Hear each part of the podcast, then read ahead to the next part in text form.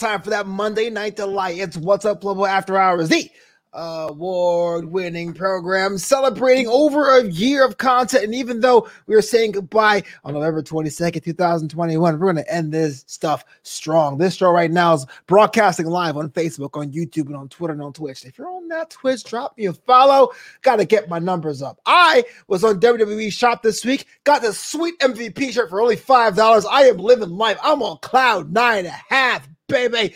But before I get to today's show, because we know we're gonna have some good time, 10 o'clock Pacific every Monday night here. Gotta give a shout out to the Boisterous crew. Those are the members of our Patreon, patreon.com slash Boys. These individuals make this show a, a possibility and reality. So I have to give a shout out to Christy, Christopher C, Christy H, ACH, Edric P, Oliver E, Princess Leia, Matthew C, John W, Richard R.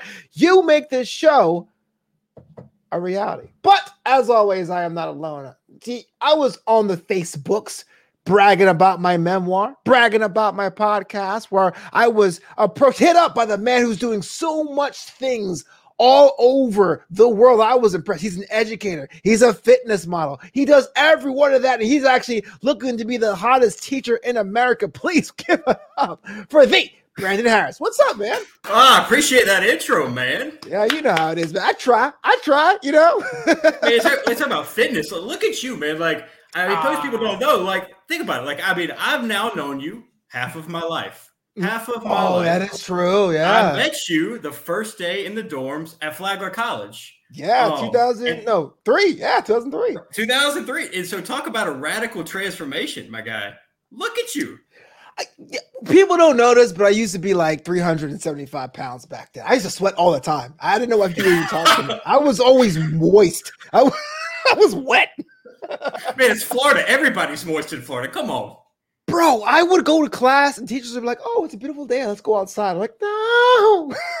why, what, why you, what, you really, what you really need to tell the people is you used to wear that fedora. That was the that was the thing right there. See, people don't know this. I, my hair was thinning back then. That's what it was. That I, I was growing my hair out at, at back then. That was my bohemian phase because I was in I was grew up in Brooklyn. It was always like long pants and trying to be gangster. I went to Florida. I had thinning hair. And I tried to grow it out as long as I can as a last ditch effort to hold on to it. And I was at 20, it was going. At 24, I was like, ah, screw it. But yes, I wore like, like a Rastafarian hat. It was pretty bad. Man, now I mean, now you're like you're up there with like the great, you know, the great ball guys in America. It's like you, like Dwayne the Rock Johnson. Good company, uh, good company. Vin, Vin, Vin Diesel, Jason Statham, like you know, just, yeah. I'm not nearly as athletic. I might shave my head. Dude, don't do that. Your hair is perfect. it, it's, it's perfect, bro. Uh, give a shout to Kristen Haywood Wong in the chat here. Thank you so much. If you have questions for Brandon, please let me know in the chat. We'll definitely ask him. But like I said at the top of the show, you do a lot. Currently, you are hot for teacher. You are a professor, associate, associate, assistant professor, assistant professor at, yeah, at University of Arizona. Like, yes, how'd you get out there? How'd you get out there? You know, it was kind of a long journey. Like, uh, so after I left Flagler, I uh, I, moved around some. Uh, I went to North Carolina. Uh, I picked up an MBA there, um, and then it's actually in Chicago for a minute, working for the Bears and doing some doing some different things in marketing in Chicago. Uh, Clemson University ended up reaching out, so moved back to the South. Um, grabbed yeah. the PhD, grabbed a PhD there. Tiger Rag, um, yeah. right, right, Ti- exactly. Tiger Rag. Um. Go, ti- go Tigers. And uh, and after uh, I finished at Clemson, uh, I was applying for jobs and and ended up out here in the desert. So uh, it was never planned, um, but it's it's worked out well. It so really has worked hold, out. Hold well. on, hold, hold on. Now I understand education is important, and if someone hits you up to go to a school, you go. But like, there's someone out there that goes, "Hey, I got a master's degree. I'm okay with this." You decided to get a doctorate. So like, what made you go? You know what? My journey isn't done. Masochism. I mean, it's 100 percent right. Like, oh, oh yeah, that's, that's what it's got to be. It's like I'm I'm glutton for punishment. You know, maybe it's my childhood issues. Like, I just really want to make my parents call me doctor. Was what it was real. What it was really about, right? Do, do you do that? Do you say you command that when someone pisses you off at the line at the store? You go, "I'm Doctor Harris." Like, do you do that? I, I, made Bank of America put it on my credit card. I was like, "Listen, I'm going to hand yeah. this to you. Yeah. It's as long as they don't ask me what kind of doctor you are, because I'm like, oh, I'm not a real doctor." Uh, right. I'm just right. A, a PhD, not. oh, you're a PhD. Not a, medical, not a, not a medical doctor. I'm not saving lives. Hey, hey, look, I, I think about that because my my master's degree is technically terminal. I got a film degree at Chapman, so like I don't. You can't be a doctor of film production, but I thought about becoming a doctor of film studies or doctor of, of uh, culture anthropology. Becomes a black cinema, right. and I'm like, if I became a doctor, am I the guy who demands people call me doctor, or do I go, I'm so cool, I have a doctor, but call me Flobo? Like I didn't know how that worked. Like I think you could definitely call you Flo. I don't. I feel like the people who command to be called doctor yeah. They should just they should just strip the degree from them. Like, why do you do that? Like, just like I don't I don't make my students call me doctor, right? Like I'm like, just call me Brandon or call me professor, like whatever. Like I don't it's the only person I make call my doctor is my parents. That's it. Like they, and I'm like, you guys paid for it, so I guess you could say it. That's how you command the extra piece of chicken or turkey at Thanksgiving. Uh, Jack sure. Farmer says, uh, "Doctor's name you earn, so I think it's fair to put it everywhere." Okay, fair enough. And James Lott Jr. says, "I have a doctorate too, but it's really call me Doctor a Lot. That does sound like a comic book villain. I, I respect that. Doctor Lot has the bomb. You know what I'm saying? Uh, but how long you been down there in Arizona, man? How long has it been? So this is uh, this is year three for me. Okay. Um, yeah. You're so, good. Yeah, you're, you're good. You're fine. Yeah, or you hate it? No, no, I love it. It's uh, it's it was weird. So you know, I moved here uh, from the land of trees and, and water, uh, and moving to the desert with uh, cacti and scorpions and every other kind of bug out there. It's uh, it's been different, um, and it really took me a while to to really get uh, integrated into like not only the environment but just the people. Um, yeah. The people in here in Tucson are a little bit different uh, in yeah. a good way. They are some of the most genuine, down to earth people I have ever met. Um, and so I, you know, I can't say good enough things about about Tucson, Arizona, and and, and what it's done for me, uh, both professionally and as a person. Like I feel like I've grown so much here. So yeah, it's been it's been a great transition, man. I really really can't complain about those things. Shout out to next week's guest, Royce Massengill, showing up in the chat. Respect, man. Uh, so, so you were you're in Tucson now. Um, how long was the adjustment period? Was there a culture shock period where you're like, oh wow, you people that you people, but people are different on some level. What do, you, right? what do you mean, you people? You know what I mean. we're we're we're in the same space. No, like how long was your adjustment period going from the south to the southwest? Man, uh, I mean, the adjustment period. I, I, mean, it was probably a solid six months. Like you know, it, it, takes a while. I mean, the South has its own culture, right? Yeah. For sure. But then you come to the borderlands, right? So you know, I'm 45 minutes from Mexico um, and so making and there's so many traditions in like Mexican culture here, right? To yeah. make that kind of jump and to really start understand how the layers of culture really operated within the city and how that influenced not only the city but the people within and the residents of the city. Um, you know, and that's everything from artwork to music to um, you know just everyday interactions. Yeah, it took it took a, pro- a probably a good six months really for me to really uh, become comfortable here within the city. Let me ask you a semi-personal question. How do you sure. feel about the whole "Let's Go" branding thing? Your name actually being Brandon. Man, can I cancel my own name? Like I don't, I don't know what to do. Karens do it, right? Like it was funny. I was in, I was in the gym this afternoon, um, and one of, and one of my buddies was like, "Hey, let's go, Brandon." Like he was talking to me, like he was ready to leave, and I was like, "Wait, I don't think you can. I don't think you can say that anymore. Like I don't. Like that's not yeah. like how so ah, yeah, it's uh it's funny how that's become such a cultural phenomenon right now. Yeah, and it doesn't um, piss you off at all. You kind of like, I mean, how do you take that? You go like, uh, it's not me. It's just the name my mom gave me. Hey, yeah, I was like, thanks, mom. You know, yeah, yeah. yeah I'll, I'll, I'll, I'll, that's something else for me to discuss with my therapist, right? Like, oh, now, now, now, now, my name is being dragged. Great, right, um, right. You know, Karen's Karen's had that thing for a long time.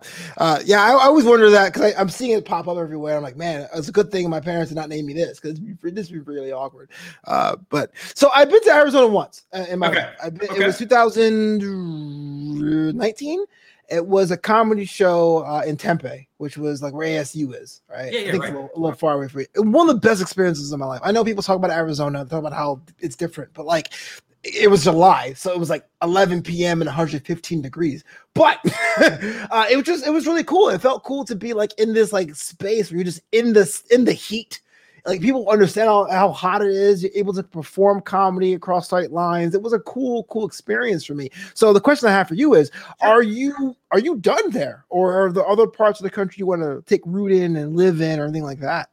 That's a great question. I don't, I don't know that I can answer it yet. I, I do not like the heat. First of all, uh, if you could see by my complexion, like I do. I do everything to actively avoid the sun. Like if there is Yeah. shade, I am seeking it. Um, Yeah. You know, I was on I was on a hike not too long ago, and it's actually in Albuquerque, New Mexico, right? Also crazy sun. Uh, and I'm there and I'm hiking or whatever, and all of a sudden, like I can feel like my my skin burning, and I'm like seven minutes into the hike.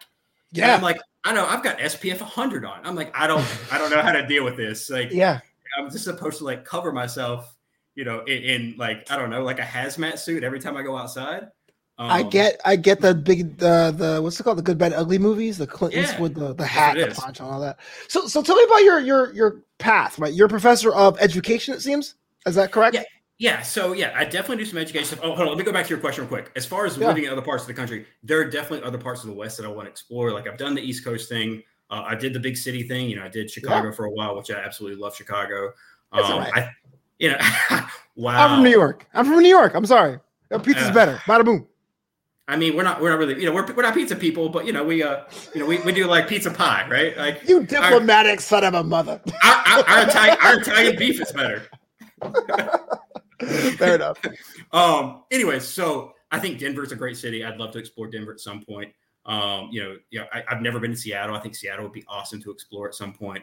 Um. And so there's just some cities in, in the West that I really, really would like to uh to touch upon or, or get to before uh before whatever I decide to do happens. Yeah, yeah. I'm kind of the same way. Kind of the opposite. I want to check out the Southwest some more. You know, like, like, like the Albuquerque or things like that. So, yeah. Right. So, so you know, your path is education. You're a doctor of education. Like you're, you teach education classes, or I do not teach education classes, which is the Okay. funny thing. So I my research is all on urban sustainability. Um, so my Oh, okay. Yeah, so my PhD is in uh, parks and recreation with a concentration in kind of urban urban environments and urban sustainability. Um, and what I really research, what I really look at, is I look at the benefits and consequences of inter uh, of uh, integrating what they call urban parks or urban green spaces into different types of communities. So for New York, for example, like you look at the High Line, right? And Right. so what, what were the benefits and the consequences of putting High Line in the West in the West Chelsea neighborhood, right? So Right. fr- from a tax based standpoint, you're like, oh, this is great. Like it's it's going to raise taxes, it's going to generate money, it's going to do all these things for tourism. Same time, you have to look at the gentrification effects of something like the High Line and the displacement of the residents that were living there, right? So right. Can you explain real quick What the High Line is for for those who aren't familiar? It's kind of Sure. an, a unique concept. Yeah, for sure. So, one of the big things right now in Parks and Recreation and in kind of urban planning is what people have decided to do is, hey, there's a finite amount of space in cities. We don't have a lot of space, but we want more green space because that's what people are pounding on the table demanding. So, what we're going to do is we're going to take uh, we're going to take our abandoned railways, uh, abandoned riverways, and we're going to convert them to trails, and we're going to convert them to parks. Uh, and in doing so, then we're going to start building out residential areas around them to give people more and more access, right? So in my field, like the big benchmark is everyone in a city should be a 10 minute walk from a park um, or a recreational Yeah. space. And so that's Yeah. the goal. Right now, San Francisco is the only uh, city to achieve that. You know, Chicago is not far behind, uh, but like that's the goal. So what they're doing is they're they're trying to figure out every way that they can. These urban planners are and, and greenway planners to really um, to really integrate uh, these urban these uh, green spaces into urban communities. Uh, Royce Massengill, I think he's out of Tullahoma, Tennessee. Says, "I wish we had them in our, our, our new Parks and Rec director down here. He seems really into the works. Oh, you're passionate, bro. Respect." Hey, respect. So again, like it, to me, I feel like that's something that's very like it can be sexy for like, oh man, we all love trees, we all love plants, but I feel like there's Sure. a lot more that goes into that. Like, what does your research actually entail day to day, month to month, year to year? Yeah, so I really go in and what I do is like I interview a lot of residents where gentrification is occurring because of these parks and I say, "Hey, like are there benefits to this space? Like we know, for instance, uh, you know, you just put this 200 million dollar trail in my backyard. Am I going to get benefits of them? Am I going to use it? What exactly is that going to look like for me?" Um, Right. So the, day- the so the day to day for me is, I mean, obviously doing research, reading articles, trying to stay up with the up to date on all the research, but also like really kind of uh, placing myself uh, in these communities and talking to the people um, to see how these spaces are affecting them. Okay, cool. So, I mean, is it something that is something that you're good at that you fell into? Is something you're really passionate about, or something you didn't really know at first that you became passionate about afterwards? Man, that's a great question. I had no idea about this field at all. right? Okay. I wanted to be in sports marketing. My MBA is in sports marketing. Yes, I remember that. You're sports right. management. That that yeah. I worked for the Bears. That was my thing, right? I was like, hey, yeah. I'm gonna go. I'm gonna like make a name for myself in sports marketing. I'm gonna I'm gonna work for the Bears. It's gonna be great. Um, what people don't tell you about sports management, sports marketing is there's like a cap, right? Like you kind of hit a ceiling. There's a lot of people running on like a lot of like really lean teams right now, and it's really hard to work your way up. Um, so you know, I was working a ton of hours and really wasn't seeing the long term trajectory like I wanted it. So I uh, I went a different direction. Uh, you know, like Clemson came calling. You know, they offered me a, a, package I really couldn't refuse, especially I was you know 26, 27 at the time. Um, so moved to South Carolina. Uh, you know, grabbed the PhD. Um, and while I was there, I really started to learn more and more about these issues with urban parks. And uh, it all started with me working in, in some of these communities uh, with uh, with a, with a mentor of mine, um, and it just kind of got the ball rolling for me. So walk me through this, man. Like, because I okay. know when you, when you go to college, that, I mean, I'm not sure how your parents were. My parents were like, you better get you get something you want to do. You know what I'm saying? And and you basically had to pivot, and that's something that a lot of us have to do, especially around our age. We had an idea what sure. we want to do. Things change. Like, was it kind of like? bam, this is what I feel like the next step for? Did you have to like talk to somebody? Did you feel like a failure for switching up your next step? Like what was it going through your mind on a mental level? Oh, that's a great question. Um, you know, I think that anytime we pivot, there is so much uncertainty and fear. Yeah. But my mindset has always be the only way to kind of overcome that fear is to take action, right? Like if mm-hmm. I sit in if I sit in it and I dwell in it, it does it's not advantageous for me all i end up doing is being cathartic and not and staying in place at that point in my career i felt so static that i was just looking for something and that something happened to be provided at clemson and so whether i liked it whether i hated it whether i found myself there i knew it was going to be a meaningful experience and i yeah. was trying to and i was trying to live in that moment right um, and then you know the only way i could do that was to take action. And that meant kind of taking that leap of faith and going to the university and see what path it kind of led me down. That's cool. That's really cool. So, so like how you and I were both at Flagler College, uh, and and for those who watch the show, so was uh, former guest in the show, Ariana Madix from Vanderpump Rules. I wanted to be uh, in TV. I wanted to be in news editing. So basically, if there was a burning building, I would cut the newsreel for your five o'clock news. And I got the email for the film school in Chapman. And to me, that was a pivot to go to right. film school to be an editor to, to do the filmmaking thing and that since pivoted 24 other times but i always wonder that because i don't know how you were but when you go in a direction that your parents don't really know about you kind of feel like you have this like timer or like this like small needle to thread whether or not you want right. to do it or not so yeah. Man, I, and, I, and i think we all still feel that like i'm not sure that i'm i'm done pivoting now um you know every day brings something new and i and i ask myself those those questions and i deal with existential crisis just like everybody else. Yeah. Um and i just keep moving. I think that's the only thing that i could really do at this point uh, and see what life takes me. Um I, I know that's that's that's that's rough to say but like yeah like yeah it's it's it's worked out well so far i suppose so, so walk me through your classes, man. How are your how are your kids? Are, are kid adults? How are your adults? Are cool? adults. Do you do you hate them? Is it kind of like no part of the no, no. Like, what's the thing? no, my students are. Eh, I mean, they're the lifeblood of the university. Like I, I, I really go to work most days for my students, and of course, I mm-hmm. complain about them like any other professor does. um, uh, and it's funny because I will walk into class and you know, especially when I'm not shaving or whatever, and they're like, "Who is this person about to try to like teach me?" Right? I don't look that yeah. much older than they do. Um, right. And so, Dr. Harris, y'all. No, I'm just kidding. Yeah, I'm like, listen, this is what we're gonna do. do who the ex- hell I am? Google me. Um, no, but the, the, students are great. I, I, really do love my students. Um, you know, I think one of the issues in in higher education is sometimes we get lost on the fact that the students are kind of the lifeblood of the university, right? Like we forget, like we get wrapped up in research and grants and we get wrapped up in all these different things.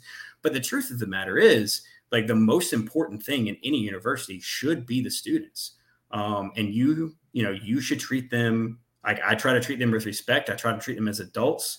Um, you know, I give them some layaway, especially right now during COVID, like, or, or you know, some leeway because I recognize that they're going through the same kind of emotional and psychological traumas that we've all been through over the past year and a half. And whether that affects their motivation or their yeah. cognitive ability to learn, it, it's something that they have to deal with. Um, and so, you know, a lot of times during the uh, during during the during the pandemic, I felt more like a therapist uh, than I did a professor. Like I set up these these weekly on Saturday and Sunday nights. I made myself available on Zoom for my students, and I was like, hey, if you just want to come kick it, like we can watch Netflix together, like we can talk about your life prop, like we can talk about whatever. Because I, I learned really fast that a lot of students didn't have anyone to go to and just be like, hey, oh, yeah, right, yeah. like and as a professor, like whether it's my job or not, like I feel like I should be somewhat of of you know a mentor uh, and someone that they can reach out to and feel comfortable reaching out to at any point, whether it be for regular life advice or career advice or you know collegiate advice, whatever they want to do. Um, well, and that's one of the things. Go ahead. I'm sorry. Yeah. No, no. I was saying, well, that that's really awesome, very noble of you. Yeah. I, and I think it's for me, it's because of a lot of a lot of things that we had at Flagler, right? Like I had a couple professors uh, to this day that I still keep in contact with, and they really kind of changed the scope of my life and the trajectory of my life, and you know, you know, really encouraged me to to to to be. I don't want to say be somebody, but you know, coming from coming from rural Americana, you know, growing up, um, you know, not I mean, with education valued, but really not uh, to the degree that I that I had placed it. Um, and you know, there was a lot of times that I didn't think I was going to be able to be even afford to go to college. So, you know, for me to be in the position I am now and be able to give back and mentor these same type students, it means a lot. Um, and so for me, like the students are again the lifeblood uh, and kind of what drive me to get up and go to work every day. JLJ Media in the chat says, "What makes a good teacher?" I would know. I have no idea. Um, man, I think being a good teacher is really about open communication. I think it's like, you know, what, what makes a good partner, right? Mm-hmm. Um, like I think that when um, you clearly define your expectations for your students and you hold them to those expectations, um, but you're also in, in some ways, again, mentoring them on different life things. You are really approaching them in a manner that not only makes them feel human and respected, but it also feels like they're getting something out of the class and they're much more if they like you as a person and you know and they know that you have their best interests at heart they will learn from you. Like they will listen to you. You they, they're going to pay way more attention to you like when we're having lectures when we're having these deep conversations right? And so for me it's kind of that balance. It's, it's really about treating your students with a ton of respect giving them a lot of autonomy to make mistakes um, but also giving them those those theoretical and those those things that they actually come to university for. And you do it every dang semester. Is are you live or are you doing virtual still? What's the deal? Uh, so I so I'm still virtual. I go back live in the classroom uh starting in January, and I man, I'm so ready. I'm so ready to get back in there. do you have like a, a, green screen room? Like, how does that work? Is it like a thing or kind of like whatever? I'm just doing. No, it's a green screen. Yeah, so like all, all the lectures are like recorded on green screen, and so there's like everything behind me, and so my PowerPoint slides are there. But here's yeah. the thing: like I'm so big with like gesticulations and like moving my hands and things like that, and you can't do that when you're in the oh, studio. Oh, yeah. They're like, please don't do that. And so I am I'm the worst virtual teacher in the history of virtual teachers. I'm terrible. I'm not good at I, it. I'm the same way. I feel like eh, for me personally, because my podcast is very specific, it really comes down to using the top half of your instrument, but you only have you know this much space right. to really do anything and that's kind of the one thing i had to realize as a com- as a comedian because as a comedian you can like walk you can do like some crazy gestures but you have a box to work in well, that's um, the thing. If you, if you don't know, that's how my white that's how, that's how white people dance anyway. So I got that down. Like I'm, I'm straight hands. I'm straight hands. Yeah, no y'all just voguing everywhere. I just I don't walk. I don't move. I don't I don't move my legs. Why would I do that? I got, I got like two moves. I got like two moves. Royce Massengill says, I used to be an AEA at, at elementary school. The principal told me to leave my instincts at the door when dealing with students. What do you think that meant? Um, yeah, I don't even know how to answer that question. Uh, I, I, mean, I kind of, I kind of, I kind of teach with my instincts, right? Like, I don't know. I, I couldn't be, be left with people. I can't tell people to be smarter. I have no idea how that works. Yeah, right. I mean, yeah, I can, I can't tell you to, to be smarter. Or, I mean, I guess what, I, what, what, I guess what uh, the principal may have meant by that is like kind of leave your your stereotypes and your generalizations at the door. Like, don't think that because of how a student, the background he may come from, what what he or she uh, may look like, like their religious orientation, right? You have to check yourself at the door at all times, right? Like you've got to put those things, uh, you know, to the side. The, the issue with that, though, Flo, is like there's this idea of implicit bias, right? And so we all kind of entered the, the classroom with this idea of implicit bias. So these things that have been ingrained in us from from a long from from, from you know our environments, from our past, right? And so yeah. one of the biggest things you have to do, I have to learn as an educator, especially in college, is to like really check yourself. Right? right, right. Is to check yourself all the time and make sure like this continual process of reflexivity and, and making sure that like you're not letting those things leak into your perceptions of your students or, or how you perceive them walking into the classroom. Man, that's deep, man. I love it. I love it. Puff puff pass. Uh, but when you're not doing it, man, because you're you're over there making it happen, University of Arizona. We do for your downtime, man. We do for fun, days off. Are you a guy that goes outdoors? You stay indoors? You game? How do you refill that cup, brother?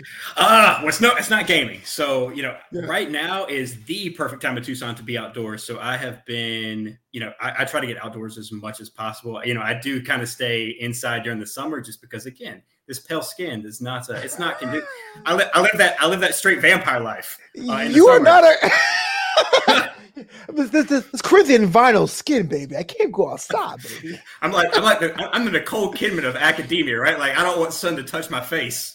Right, right, right. but no, during the winter, I try to get out as much as possible. Um, you know, there are so many great hikes here in Tucson. Uh, the biking here, like the cycling, is great here in Tucson. I actually just bought a new bike um, to kind of do to kind of kind of under, start undertaking that activity. Um, I, am in the gym quite a bit, so you know I try to. I can tell, man. At uh, least six, at least six days a week. So yeah. So, so I see you working at the gym. But here's my next question. I actually have it here in my notes. Why is your Instagram private? People need to see them abs, baby. People need to see you in the gym getting that work. Why is it private? Man, it's got to be private. It's for the students. So here's the thing. What? When what? the Instagram was out, no, that's my next chapter. I'm like, you know what? Here's the ultimate pivot. Hey.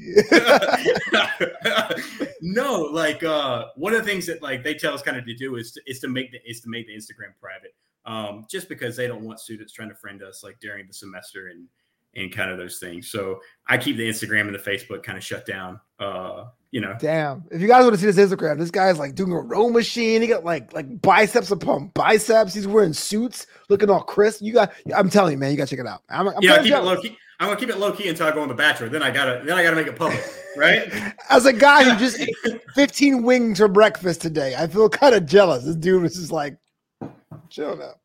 Uh, I'm not kidding you. What I ate for breakfast this morning, I ate egg whites and a Snickers bar. That's not a lie. Like I had so much Halloween candy left over. I was like, I don't know what to do Wait, with this. Did you buy it for yourself? Did you buy it to give out? Did you like go out trick or treating? What was the deal? No, I bought it. I bought it for the kids. And then what, uh, what had, kids are hitting the professors for Halloween? I live in a neighborhood. I was like, they're gonna come. It's gonna be great. I didn't have a single. I did not have a single student. I did not have a student. I did not have a single kid come to my door. I was so disappointed. I could have told you that myself, dude. I've been living in the neighborhood for the past fifteen years. Ain't no kid. They're on their phones, bro. No one's trick or treats anymore. totally old school. You kidding me? I give a shout to Philip Reich over here. He says, had a McRib and equally satisfied and discussed it with myself. I've never actually had a McRib, so I can only imagine. That's oh, you're missing, you're missing out on life. McRib is that's the sandwich right there. Go on, tell me more. Oh man, I mean that's that that's that limited edition McDonald's like once a year. Nobody, I mean, no, I'm sorry. There's no way you can make a, a, a, McDonald's hamburger fancy or a sandwich fancy. You can do that with a Shamrock Shake. I mean, that's you know, that's just that's just that's a delicatessen right there. I, have I've only had a Shamrock Shake once. The the half and half with the chocolate in the bottom, the Shamrock Shake on top. I actually liked it. It was pretty cool. You know, that's um, like you know the fancy restaurants like uh, they reposition uh, pigeon as as squab, right? Like, so we just got to figure a way to reposition the McRib and we can sell it as a de- we can sell it as a delicacy. What trips me out, they don't tell you what kind of rib it is. They just say a McRib. And it's kind of like choose your own animal. That's that's what that is. Just So weird. Uh, so what about man? You know, I have I've been again. I've been to Arizona once. A sure. lot of fantastic looking ladies. What's been the game for you out there, man? Are you out there like painting town red? Are you going to shows, meeting ladies? What's what's the dating life like out there?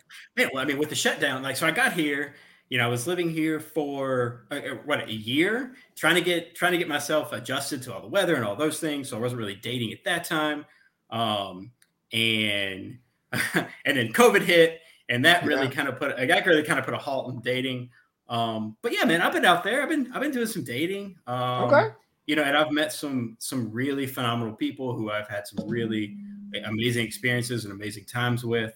Hey. So, and uh, yeah, it's been good, man. It's uh, still working on things, uh, you know, but nothing's perfect, and so uh, you know, we'll see what happens. As a man who was super attractive in the big city, what's the deal? You want to get married one day? Just pay it loose? Like what? What's like the future plans? You have future plans? Uh, future plans. Uh, I, am really just kind of playing it how it comes. Like I would love, uh, you know, I haven't decided on the, the big kid question. I mean, that's always a question. Like, do you want kids? At, thir- at, 36, people are like, oh, you're gonna have kids, right? I'm like, I, I don't know. Um, marriage, absolutely. Um, right now, honestly, like I, I love my independence. Um, and I, the, you know, the person who I'm with, um, like the things that are most important to, to me are things like traveling or things like experiences are are just really enjoying those those those times in life those moments right um right and and so yeah we'll see what happens again like i i'm not saying no to marriage i'm not saying no to, to, to kids yet i'm just kind of playing it by ear right now I mean, as a guy, I think the, the, the medical advances are so so great now. My dad had me at 35, you know, back in the 80s, and he's right, he's absolutely he's youngest, right? Yeah, why not? You could be, you could have kids at 40s or 50s. You want to? For sure. Again, I, you know, I bring up Dwayne the Rock Johnson. That man's out having kids at 50. Like, I, right? Yeah. He's doing yeah. great. He's doing great. he's timeless, though. I mean, he's timeless. No, because I, cause I know like every city is different, right? Like, I live in Los Angeles and I'm a stand up comedian. And even before I was single, I would go to comedy shows and everyone would have like, you know, the thing in dating LA is so rough and hard and people are weird. If you have the experience, if you met good people, or they're kind of like, yo, I don't understand dating at my age. Like, what's been your thing? No, man, and this is what I will say: the the the people that I've met here, the the women that I have have seen, and you know, and and really you know seen seriously, they are honestly some of the best people and the best uh, relationships I've had. Um, like dating is, is, is I don't think it's easy anywhere, especially in our generation. Um, but I think that each each one has taught me so much, not only about myself, but you know, just eh, eh, how to be a better how to be a better relationship partner. Um, yeah. You know, I mean, how to be like, you know, I, I probably wouldn't have done this five years ago, but like, I'm still, again, as a man, like, I'm still learning to do things like be more vulnerable, um, to let some of my guard down and to let some of those walls down, um, to be more open and communicative about what I want in a relationship and, you know, to show some of those things, those affection, like things like affection, right? That, that sometimes like we get portrayed or we get stereotyped or stigmatized as being weak, especially you know when you come from a background where that's kind of placed on you or imbued in you, is right. that you're supposed to be a certain type of way. Yeah. Um, and, and again, even at my age, I'm learning how how to be. You know, I, I don't want to use the word soft, but like how to be a little bit softer um, yeah. and a little bit more there and available to the person that I'm with. So I know you asked me for this, but you tell me some advice because I'm trying to understand this whole dating thing in LA. It is a trip, bruh. Like it is a trip. man, I think, man, I think the, the biggest piece of advice. Sorry, yeah, I should ask you for advice first of all. Don't don't do my, that. that. That's the worst idea. I have no idea how women work, bro. I I yeah. Man, the only, the only thing I guess I could equate dating in LA would be like to dating in Scottsdale, right? Um, which Arizona, much, like, yeah. it, which is like LA light, which I don't know if you've ever been there. Yeah, I, have I've driven through it once. I haven't stayed. Man, I think I think the biggest thing is to find someone who you are compatible with. Um, is one. Number two is I think you have to find someone who wants to help you grow, um, not only like professionally but also as a person.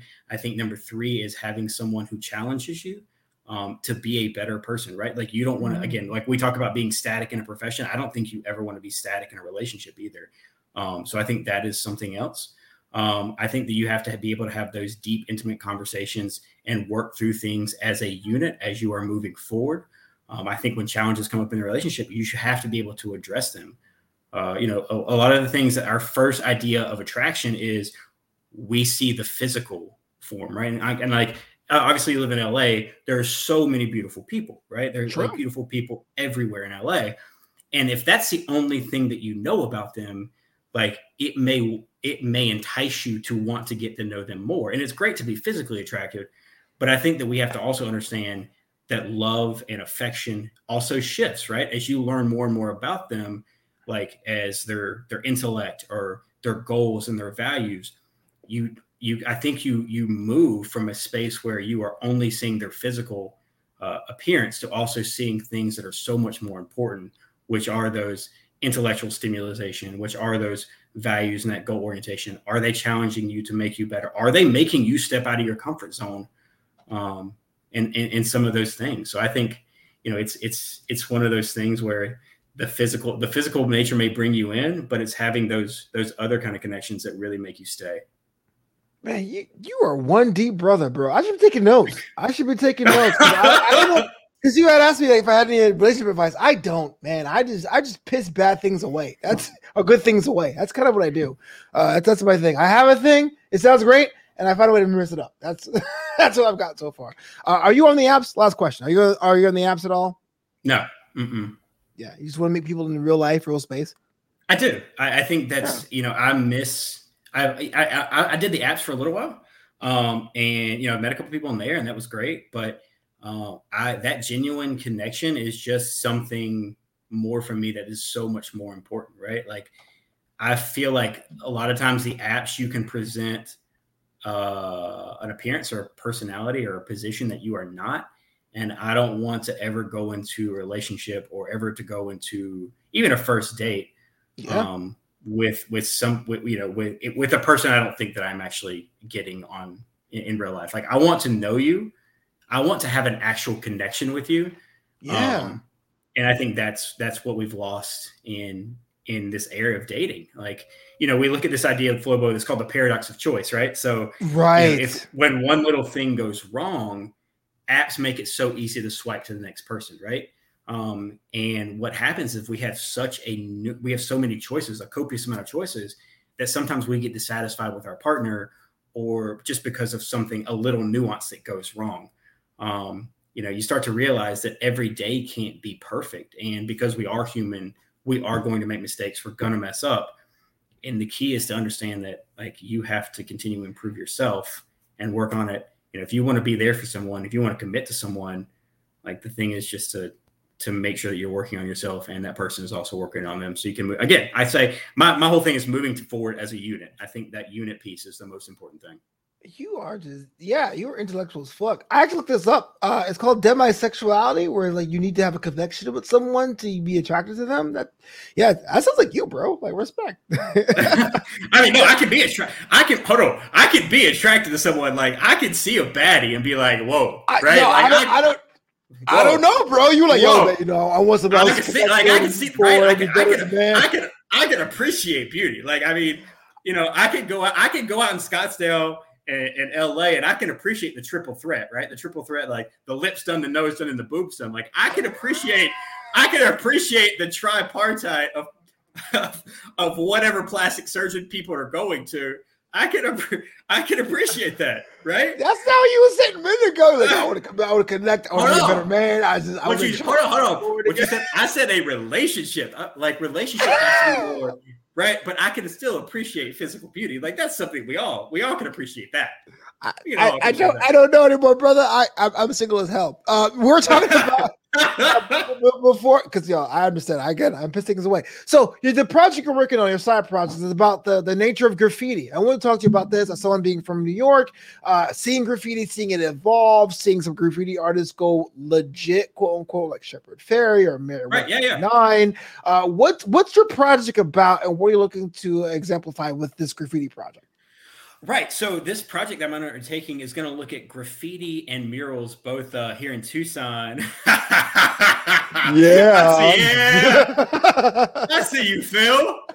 Uh, no, but the project I'm undertaking is uh, we're going to look at graffiti in Tucson and Chicago, and we're going to talk to some artists um, to talk about what only what, what their inspiration is and how their murals or graffiti connect to a certain neighborhood. Um, mm. Also, how that graffiti may serve as a sign of resistance in certain cultures, right? right. Um, and also, I think the biggest thing for me is going to be how do we start defining the difference between, or who defines, right, the difference between uh, graffiti and a mural? Because um, that's been kind of a question that's uh, that's kind of cascaded through my field, right? Like we have these issues where people are like, one, you know, one of my biggest projects. What we found is people are so afraid of graffiti. They're like, hey, let's let's throw it out there. Like, you know, white people moving into a, a community of color, they see graffiti and it's automatically stereotyped or stigmatized as as being gang related, right? Right. Whereas a lot of times it's just associated with the culture that the youth there are literally just putting these these murals or these these this graffiti on a wall because it's part of who they are. It's part of their self identity. It's part of their identity. It's part of their expression. Um, and so you have this really strong disconnect um, between these two populations. And so I think my new research is kind of going to explore more this disconnect uh, and figure out maybe how do we start to bridge some of these gaps. Yeah. Does it matter? Like, is it kind of like a like um like a fishing kind of situation where there's difference like wild caught versus farmed? Like, is it graffiti if it's not sanctioned, and if it's like considered art or murals if it is sanctioned, or is a lot more nuance than that? I think it's a little bit more nuanced than that, but man, but you are onto something, right? So a lot of these murals now are being commissioned um, yeah. by government officials and things like that, who basically tell them or tell the artist or whatever uh, what they're going to, to, to display at the mural, right? The issue with that is a lot of times the neighborhoods that they are commissioning these are these commissioning these these these murals in are already starting to gentrify, right? Because what we start to find is people want to people want the urban grit without right. having the actual urban grit. They want to say that they live in XYZ neighborhood, but they don't really want to live in XYZ neighborhood. Like they want to claim the Bronx, but they don't really want the Bronx experience, right? Fair. Um, right, right. And, and and that's just the reality of it right now. You have such a back to the city migration um, that that that grit is what a lot of people are looking for right now. But you know you have those murals but then you also again like you have the you have graffiti that is still legitimate graffiti. Yeah, um, yeah. but again a lot of times when that graffiti is put on walls it's whitewashed or it's painted over almost instantaneously. Um, so what gets to stay up and what gets what get what, what gets brought down what gets brought down um, is a lot of times up to the city and how they view it uh, so when when you're commissioned to a project, is it kind of like you have a hands-off approach, or do you appreciate the art form it's yourself as, or you don't have that space to appreciate the art form? You're really more of a, a researcher there. No, I, I really so I only do research that I feel like I'm, I'm kind of passionate about. And, okay, yeah, cool, Very right. Cool. Uh, I mean, luckily for me that I'm in a position here at Arizona where um, they kind of give me the autonomy to do my own research.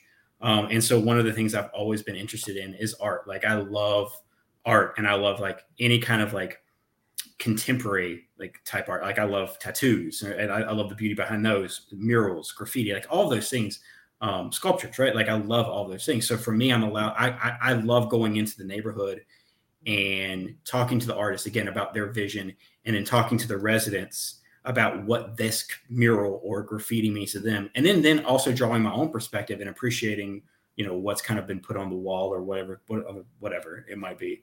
Yeah. So, yeah. That, this you're you're doing it, man. You're killing it. And I don't know if you think of it that way. I know there's some days I probably you probably swamped with work or kids are trying to hit you up, be like, "Yo, professor, can't get an extension." But I think you're successful, bro. Like you are a successful individual, holding it down for Flagler and beyond, man. You're killing it out there in the game. Man, I, I am trying. I'm literally I'm literally just trying to live up to you and your inspiration. That's what it is. Stop! You you inspire me. Stop. Oh, I have to ask you. I have to ask. I have a question for you. What did oh, you do shit. for ha- oh. what did you what did you do for Halloween, my guy? What did you uh, do? So so kind of did nothing like as far as like the trick or treating things. I worked the Saturday, uh, but okay. like I'm I'm on the Spotify podcast. It's called Mac Mania. Uh, every Tuesday we talk about professional wrestling, and so it I, I, got up early the Sunday and I got myself in face paint as uh, Pentagon or Penta El Zero and I did okay. like a Filipito version. Took that picture. I had coffee with a friend, and then I had an esports gig lined up, but the esports gig got kind of canceled. So super chill. Unfortunately, I went to the store Sunday night to get cotton, uh, candy corn, and it was already sold out. So I didn't really get to enjoy it the way I wanted to. But it was pretty cool. You know what I mean? Nothing, nothing nuts, nothing crazy. So first of all, who likes candy corn? That's a that's a flaw right there. That's this a fatal guy, flaw. This oh. here, dude. I oh. pumpkins are the mix Candy corn, give me it all. And pineapple on pizza. I don't give a fuck. I'm right. too old to be embarrassed, man. First of all, you know, you're going back to what did you want to be as a, as a child? I like no cap, like no fucking lie. I wanted to be a professional wrestler at one point. Oh, what was your name? I Gotta ask. I, oh, man, I really didn't have a name. I didn't really have a name, but I had a finishing. Hold on, but I had a finishing move. Go on. Right. So the finishing move was gonna be like a DDT, right? Right. But, hold on, but you, but the but you're also gonna bring up and scoop the leg and like kind of pick him up with the DDT and drive him in that way because I figured I was never going to be a huge guy, so I could pull off a DDT like maneuver right on the bigger guy. So like, so like a fisherman's buster, like a fisherman's buster. Like you basically right. hook their legs and then bring it down. Yeah. yeah. Okay. Yeah. But, respect. But, but, but, before that happened, right? But I, like I feel like I was the innovator of it.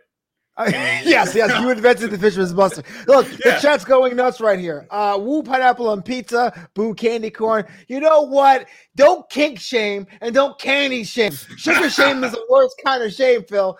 And uh, people like candy corn are sus. Yeah, you know what? I used to be, I used to live in silence and in fear, but I'm 36 years old. I've been on this planet three dozen years. I don't give a fuck no more. And Michelle Mabel goes, I want pepperoni on my pizza. Here's the deal.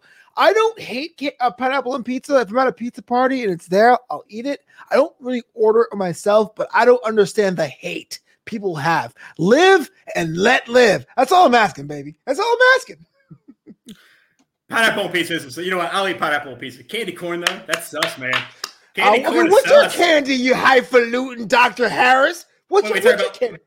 I mean, Reese, Reese's fast break. I mean, come on, man. Can you even find a fast break in a normal store anymore?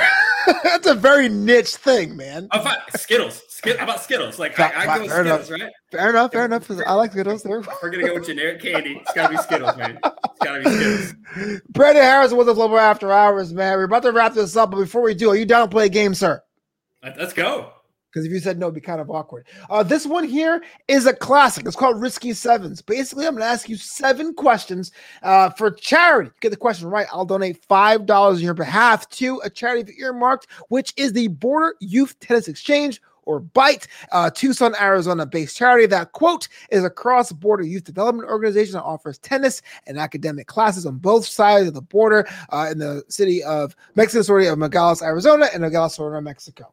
Uh, get the question wrong, they get nothing. So seven questions, $35 on the line. Think of the children there, Brandon. Think of the children. Let's go. Let's go. All right. The topic, of course, has to be Arizona, man. It's about seven questions the Grand Canyon State.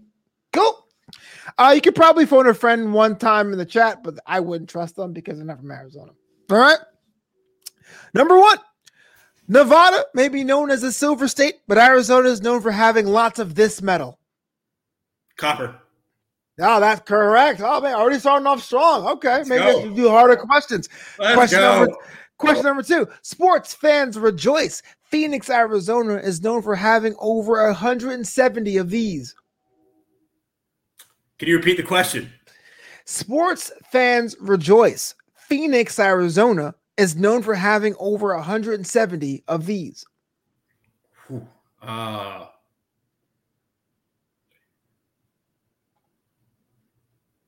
casinos? The answer is golf courses because casinos oh, aren't a sport. Of course. Casinos aren't a sport, bro. Ah, no, I was thinking of sports betting. That was terrible. I'm sorry. Shout out to Michelle Bell, who's not category, but but circus candy is sus. I actually agree. I can't eat those. That's weird. Uh, Five dollars the bank. Question number three. We move on. Um, sorry about that. Uh, Yuma, Arizona, is known as the birthplace of this American civil rights activist. Oh. Yuma, Arizona is known as the birthplace of this American civil rights activist. Um, can I can I phone a friend? You look at the chat, but the chat has not answered that question yet. They're so not. Know. They no, probably will Google it for you. But Yuma, Arizona is known as the birthplace of this American civil rights activist. American civil rights. But how many civil rights activists do you know? A. MLK, obviously. Right. He was not born. I know, I know that one is not right. Uh, uh, uh, man, I dude, I have no, I have no clue. Uh, Cesar Chavez. Uh, Cesar oh Chavez God. is one of the most uh, popular for migrant workers' rights, right? Five dollars in the bank for bite. We're moving on. Uh, question number four: True or false? Two Nobel Prize winners have graduated from the University of Arizona. True or false? True. False. Three Nobel Prize winners have graduated from University Damn. of Arizona. Think of the kids, Brandon. What are you doing? Five dollars in the bag. We got three more to go. You got some chance to get some ground here. Located in Apache County, this city is known as a capital of the Navajo Reservation. And I'll slow it down so people can Google it for you in the chat. Uh, located in Apache County, Arizona, this city is known as a capital of the Navajo Reservation. And I should know. I should know more about my state. I should learn more. About this. is what I'm learning. I asked you if you were spell assimilated. You were like, cool. I said, I'm, fitting in. This is my new state. This is me delaying until somebody in the chat hooks this question up. Yeah, absolutely. Charity is Border Youth Tennis Exchange, BYTE, or Bite Tennis. Wow, cool sport. Um, man. Uh, sheesh, never. Um, The chat, Philip Reich in the chat has an answer. All right, Phil. We're gonna go with Window Rock. Final answer? Sure. Final answer. That is correct. Window Rock is the capital of the Navajo. they got two more for you. Ten dollars in the bank for bite. Two more. Uh, this one is a plus or minus five, so you can get within five. Of, the, Okay. of the answer here. Uh, the hottest day recorded in Phoenix, Arizona, was on June 26, 1990, at blank degrees. Plus or minus five. 125. Correct. 122 was the actual hottest temperature recorded in that state. That's 510 $15 for bite. Last question here for you, Risky Sevens. It's Arizona at 119 square miles in area is about the same size as this famous European country. So 119 square miles, like for example, Alabama is the same size as the United Kingdom, right? Okay. Uh, at 119,000 square miles in area, uh, uh, Arizona is about the same size as this European country. $15 in the bank, you're going for 20. Let's go with Germany. Close. It's actually Italia, Italy, baby. Well, that's Ah. great. Still, $15 will go into 15, bike, man. you know- 15 is great. Think of the kids, man. They're going to Hey, totally I- like that. what? You know, and, and even on my even on my professor style, you know I'm do? I will match that. So at least I'll give I'll give 30 to the kids, right? 30 Oh, to the heck kids. yeah, man. I'll definitely tag you on that Twitter to make sure everything's in the bank for that. And that's great that you're able to go out there and know about half those questions for your state. Yeah. I- yeah, right. I, man, I tried. I tried. Shout out to Phil, though, with the clutch assist on that Man, one. You know? I appreciate you, Phil. And Roy says the only thing of Arizona too is sweet tea. I'm sorry, bro. Hey, Arizona tea is actually from Brooklyn, so I have you know it's been a dollar for the past 30 years because Brooklyn knows what's up. Uh, Brandon, so much. Thank you so much for being on the show here. If someone really wanted to find you out, if they have a public social media account they can connect you with, email you, how they go about doing that. Yeah, uh, they can obviously uh, hit me up on Instagram, right? So it's uh, Brandon Scott seven is the uh, is the handle. Um, and if they really wanted to ask a, a question, just to, they can email me at any point um, at uh, at Brandon S Harris at yahoo.com. I didn't know you had a, another Instagram. You have a Finsta account? You have two Instagram accounts? No, I have one. Fifth. I have one. I have one Instagram account. What do you? What, You what- said Brandon Scott seven. I had Brandon Scott nine. Which one is it? Oh, it's not. It is not. Look You at me. Some poor guy named Brandon's gonna get like these all these requests now. Good for him. I just nuts. Uh, thanks so much for being on the show here. Uh, Brandon Haywood Wong says, What's up? Shout out to Window Rock, Arizona. I got to visit you guys. are pretty dope in Navajo Nation. After Hours is in its final month of shows. We'll be back next week with Royce Massengill. Before we get out of here, Brandon, just, just, just between you, guy to guy, do you have like a special motto or axiom or like vibe you tell yourself, a self affirmation, something like that to get you pumped and hyped?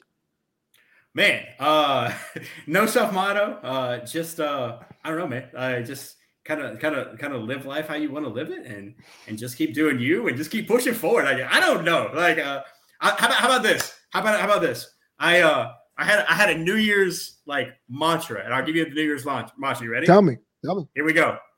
Never be careless with anyone's heart, including your own. Oh, cuts deep as hell. I love That's it. That's for you. That's for you, Flo. That's for you and that and, and that's uh and that dating advice, my my guy. That's for you. I, I don't know anything about dating advice. These girls, I, I feel sorry for them. I'm totally a mess. But that does it for me. Until next time, next week, Royce Massengill will be in that seat next week. After hours are closed. Catch you next Monday. Appreciate it. Steal the lane.